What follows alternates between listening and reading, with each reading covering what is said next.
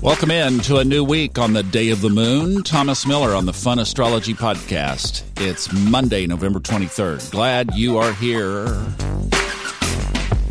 We're going to have a lighter couple of weeks here. We're wrapping up November fairly quietly, and we'll tiptoe into December fairly quietly until we hit the middle of December, and then, boys and girls, it is rock and roll time if you had forgotten, that's when we have on the 14th of December a total solar eclipse. On the 17th, Saturn leaves Capricorn. I just, I get chills hearing, saying that, even though it's going into its own sign. It's like, it'll at least be out of Capricorn. Then Jupiter leaves Capricorn on the 19th, and on the 21st, Jupiter and Saturn conjoin. And that's probably when George Orwell will open an eye because, because he saw it early. Now, I don't know what that will bring, but we will all find out together. I have something kind of cool in the chart that I wanted to point out. So, as I was looking at where all the energy is, we have basically all of the planets in half of the chart. It's really wild. So, all of the energy is between Scorpio, Sagittarius, Capricorn, skip Aquarius for right now, Pisces, Aries, and poor little Uranus is sitting all by itself in Taurus. Now, what I did is I rotated the chart. If you put it on about 3, 3 p.m. Eastern Time, U.S., then the chart aligns in zodiacal order. So that puts Aries in the first house. All of this energy, then, is from the 8th, 9th, 10th, 12th, and first houses. And it's a really amazing picture of exactly what has been happening in our world. And I think is a depiction of kind of where all this energy is leading us. Because if you look at from, except for Uranus and Taurus, if you look from there on, there's nothing. Gemini is empty. Cancer, empty. Leo, empty. Virgo, empty. Libra, empty. And my mind goes back to the beginning of the year when Mars was staged basically over there in Scorpio when we had the big Saturn Pluto conjunction on January 12th of this year.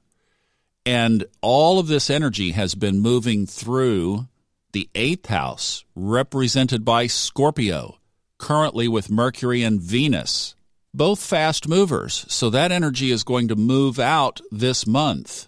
Scorpio, the theme of Scorpio, being willing to look into the shadow and do the deep work.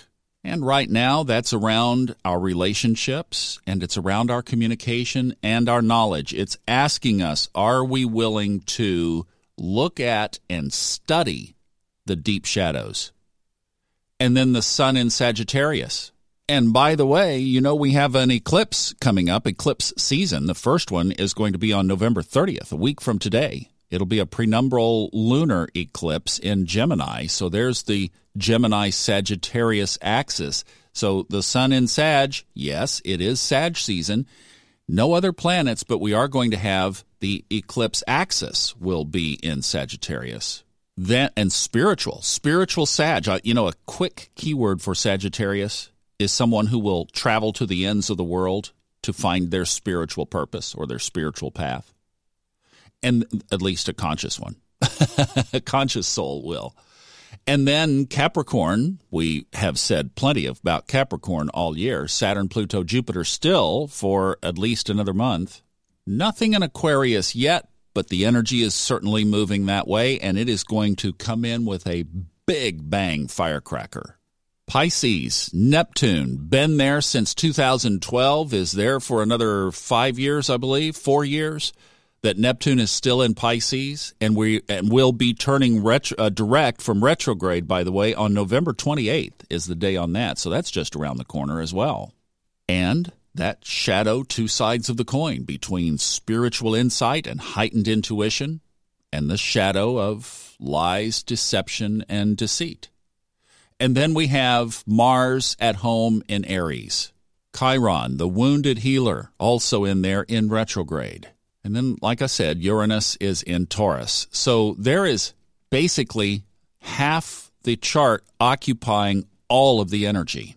And if you look at this from the way the chart is basically showing us this thread, go back to Scorpio.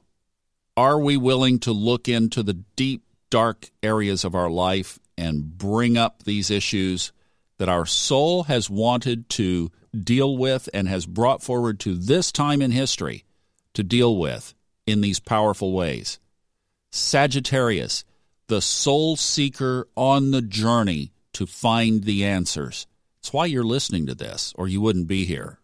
Capricorn, shaking the foundation, building a new foundation. All of the structures that didn't serve come tumbling down. Aquarius, this is the dawning of the age of Aquarius.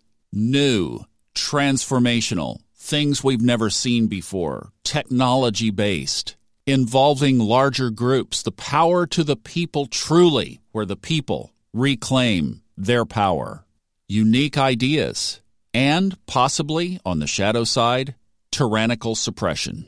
That's the battle that is obviously being staged. The 12th house, the house of endings and completions, putting a bow around it, completing loose ends, tying up things that are left undone. Why? Because we're getting ready to start over again in Aries. First house, us out in the world, how we are seen and perceived. Aries in there, power. After we have done the work, we shine and radiate in the fullness of our power to the world. Isn't that a beautiful walk around where we are right now? That is just amazing. I was like got goosebumps on that one. Hey, let me give you a couple of these keywords. I like doing this. This is kind of fun. I thought maybe I wouldn't give quite so many because it does get a little watered down. But interesting that today travel is one of the top keywords, along with projects. Disease is up there in the third spot, so wear your mask. Inspiration, precipitation, sensibility, creativity, achievement. Hey, this is a get her done day. So I'm going to leave you to it. Get her done. I'll see you tomorrow.